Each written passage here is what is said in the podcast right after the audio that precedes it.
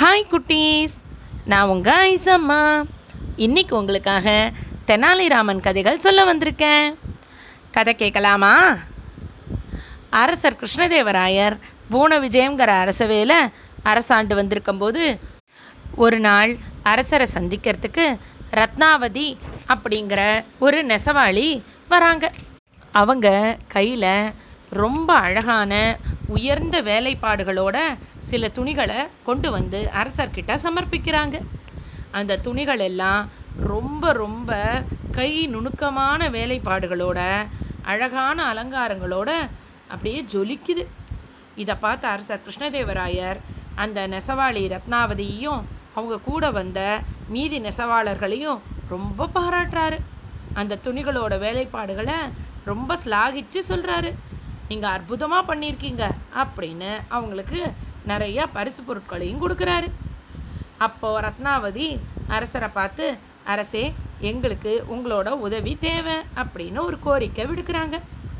இதை கேட்ட அரசர் கிருஷ்ணதேவராயரும் சொல்லுங்க நான் உங்களுக்கு என்ன உதவி பண்ணணும்? அப்படின்னு கேட்குறாரு அதுக்கு உடனே ரத்னாவதி அரசரை பார்த்து அரசே எங்களுக்கு ஆறு மாத காலத்துக்கு தங்கறதுக்கான இடமும் எங்களோட பராமரிப்பு செலவையும் நீங்கள் பார்த்துக்கிட்டீங்கன்னா நாங்கள் அந்த தெய்வீகமான உடையை எளிதாக தயாரிச்சுடுவோம் அப்படின்னு கிருஷ்ணதேவராயர்கிட்ட சொல்கிறாங்க இதை கேட்ட அரசர் கிருஷ்ணதேவராயரும் அப்படியே ஆகட்டும். ஆமாம் அந்த தெய்வீகமான உடைன்னு சொல்கிறீங்களே அதில் அப்படி என்ன விசேஷம்? அப்படின்னு கேட்குறாரு உடனே ரத்னாவதி சொல்கிறாங்க ஆமாம் அந்த உடையை செய்கிறது ரொம்ப ரொம்ப ரொம்ப ரொம்ப கடினம். அதுக்கு எங்களுக்கு நிறைய கால அவகாசம் தேவை.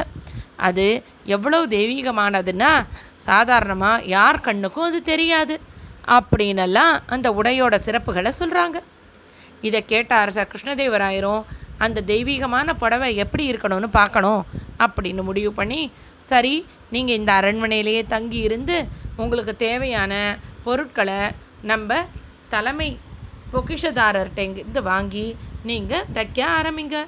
உங்களோட வேலையை முடிச்சதுக்கப்புறமா எனக்கு அந்த தெய்வீகமான புடவையை காட்டுங்கன்னு சொல்லி அவங்கள அனுப்பி வைக்கிறாரு. அந்த நெசவாளர்களும் ரத்னாவதியும் அரண்மனையிலேயே ஒரு பகுதியில் நல்லா தங்கிக்கிட்டு அரண்மனையோட ராஜ விருந்தெல்லாம் சாப்பிட்டு ரொம்ப சந்தோஷமாக வாழ ஆரம்பிக்கிறாங்க. ஆறு மாத காலம் இதே மாதிரி போய்கிட்டு இருக்கு.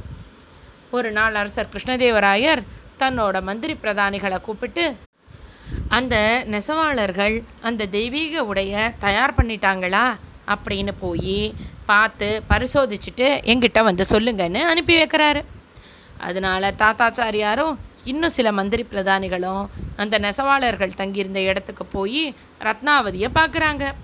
ரத்னாவதியும் வந்திருந்த அரச பிரதானிகளை வாங்க வாங்கன்னு நல்லா வரவேற்று அந்த புடவையை நெசவு செய்கிற இடத்துக்கு அழைச்சிக்கிட்டு போகிறாங்க அங்கே உள்ளே போய் பார்த்தா சில நெசவாளர்கள் கையையும் காலையும் ஆட்டிக்கிட்டு நெசவு பண்ணுற மாதிரி வேலை பண்ணிக்கிட்டு இருக்காங்க. இவங்க வந்தது கூட தெரியாத மாதிரி அவங்க வேலையில் தீவிரமாக இருக்காங்க.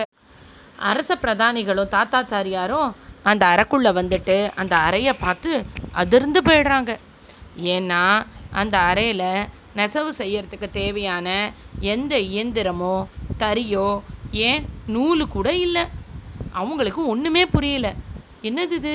இவங்க இங்கே நெசவு பண்ணுறேன்னு சொல்கிறாங்க ஆனால் இங்கே நெசவு நடக்கிறதுக்கான எந்த அறிகுறியுமே தெரியலையே. அந்த புடவையோ அதுக்கான சாமான்களோ ஒன்றுமே இல்லையே. அப்படின்னு அவங்க அதிர்ந்து போய் அந்த அறையை நோட்டம் விடுறாங்க.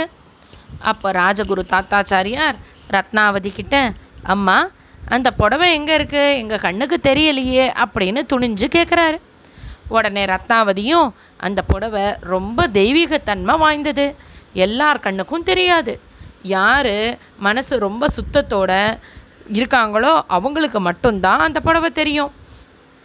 அவங்களோட மனசும் அவங்களோட பெற்றவர்களோட மனசும் ரொம்ப தூய்மையாக இருக்கணும். நல்லவங்களாக இருக்கணும். அவங்க கண்ணுக்கு மட்டும்தான் இந்த தெய்வீக புடவை தெரியும். அப்படின்னு ரத்னாவதி சொல்கிறாங்க இதை கேட்ட ராஜகுருவும் அரச பிரதானிகளும் ஒருத்தரை ஒருத்தர் பார்த்துக்கிறாங்க. நம்ம இப்போ புடவை நம்ம கண்ணுக்கு தெரியலைன்னு சொல்லிட்டா நம்மளும் நம்மளோட குடும்பத்தாரும் கெட்டவங்கன்னு ஆயிடுமே. நம்மளோட மனசு சுத்தம் இல்லைன்னு ஆயிடுமே. இப்போ என்ன பண்ணுறது அப்படின்னு யோசிச்சுக்கிட்டு எல்லாருமே ஆகா ஆகா இது என்ன அழகான புடவை என்ன அற்புதமான வேலைப்பாடுன்னு பொய் சொல்ல ஆரம்பிச்சிடுறாங்க. உடனே ரத்னாவதியும் மனசுக்குள்ளே சிரிச்சுக்கிட்டு அவங்கள வழி அனுப்பி வச்சிடுறாங்க. அந்த அரச பிரதானிகளும் ராஜகுரு தாத்தாச்சாரியாரும் அரசர் கிருஷ்ணதேவராயரை சந்திச்சு அந்த புடவை ரொம்ப அழகாக இருக்குது அற்புதமாக இருக்குன்னு சொல்லி அரசர்கிட்ட அந்த புடவையை பற்றின தகவலை சொல்லிட்டு போயிடுறாங்க. இன்னும் கொஞ்ச காலம் அரசர் கிருஷ்ணதேவராயர் பொறுத்து பார்க்குறாரு. கிட்டத்தட்ட ஒரு வருஷ காலமும் முடிஞ்சு போச்சு. இன்னும் அந்த தெய்வீகமான புடவையை அரசர் கிருஷ்ணதேவராயர் பார்க்கவே இல்லை. அதனால் அவர் அந்த ரத்னாவதியை கூப்பிட்டு நாளைக்கு நீங்கள் செஞ்சு வச்ச அந்த தெய்வீகமான புடவையை எடுத்துக்கிட்டு அரசவைக்கு வாங்க அப்படின்னு உத்தரவு போடுறாரு. ரத்னாவதியும் அடுத்த நாள் நல்ல விலையுயர்ந்த ஒரு பெட்டகத்தை எடுத்துக்கிட்டு அரசரோட புவன விஜயம் அரசவைக்கு வராங்க. அந்த பெட்டகத்துக்குள்ளே அந்த தெய்வீகமான புடவை இருக்குன்னு அவங்க சொல்கிறாங்க அரசர் கிருஷ்ணதேவராயரும் தெனாலிராமனும் இன்னும் புவன விஜயத்துக்கு வரல. அங்கே இருந்த மீதி மந்திரி பிரதானிகளும் அரசவையில் இருந்த மக்களும் ரத்னாவதியை பார்த்து அந்த பெட்டகத்தை திறந்து அந்த தெய்வீகமான புடவையை எங்களுக்கு காட்டுங்கன்னு சொல்லி கேட்குறாங்க ரத்னாவதி அந்த பெட்டகத்தை திறக்கிறதுக்கு முன்னாடி அங்கே கூடியிருந்த எல்லாரையும் பார்த்து இந்த புடவை ரொம்ப ரொம்ப விசேஷமானது. தெய்வாம்சம் பொருந்தியது. இது யார் நல்ல மனசோட அவங்க அப்பா அம்மாவோட நல்ல மனசோட இருக்காங்களோ அவங்க கண்ணுக்கு மட்டும்தான் தெரியும். நம்ம மனசில் ஏதாவது கெட்ட எண்ணங்கள் இருந்தாலோ நம்ம அம்மா அப்பா கூட எந்த கெடுதலையாக செஞ்சுருந்தாலோ அவங்களுக்கெல்லாம் இந்த புடவை கண்ணுக்கே தெரியாது. அப்படின்னு ஒரு பெரிய பீடிகையோட அந்த பெட்டகத்தோட கதவை திறந்து காட்டுறாங்க. எல்லாரும் அந்த பெட்டகத்தை பார்த்து அதிர்ச்சி ஆயிடுறாங்க. ஏன்னா அந்த பெட்டகத்துக்குள்ளே எதுவுமே இல்லை. அவங்களும் என்னடா அது? தெய்வீக புடவை நம்ம கண்ணுக்கு தெரியலையே அப்படின்னு நினச்சிக்கிட்டு அரச வேலை.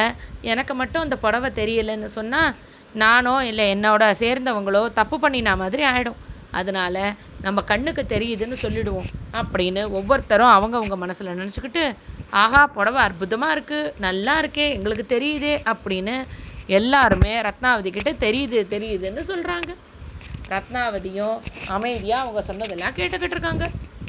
அப்போ தான் அரசர் கிருஷ்ணதேவராயரும் தெனாலிராமனும் அரசவைக்கு வராங்க. அங்கே வந்த கிருஷ்ணதேவராயர் ரத்னாவதியையும் அவங்க பக்கத்தில் இருந்த பெட்டகத்தையும் பார்க்குறாரு. அந்த பெட்டகத்துக்குள்ளே அந்த புடவையே இல்லை.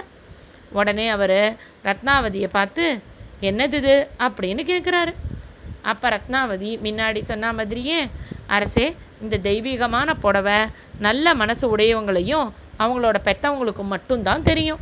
வேற யார் கண்ணுக்குமே தெரியாது.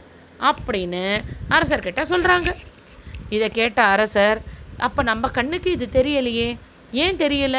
அப்படின்னு ரொம்ப யோசனையோட தெனாலிராமனை தான் பக்கத்தில் கூப்பிட்டு தெனாலிராமா எனக்கு அந்த புடவை கண்ணுக்கே தெரியலை.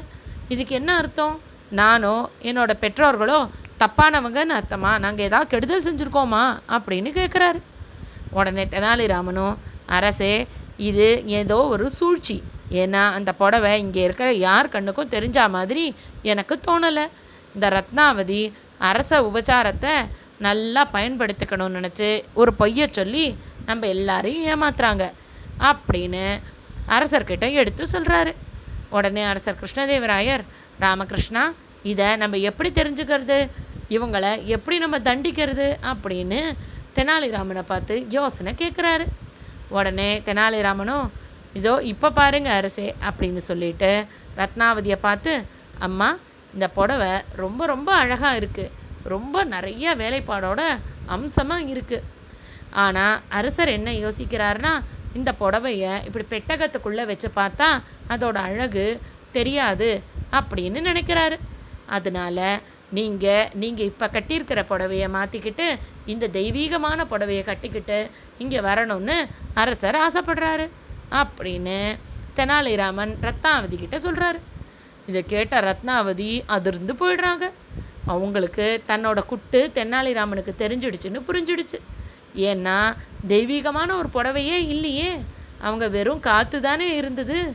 எப்படி தான் அந்த காற்றை மட்டும் புடவையாக கட்டிட்டு வர முடியும்? அப்படின்னு யோசிச்ச ரத்னாவதி உடனே அரசர் கிருஷ்ணதேவராயர் காலில் விழுந்து மன்னிப்பு கேட்டு அரசே எங்களை மன்னிச்சிடுங்க.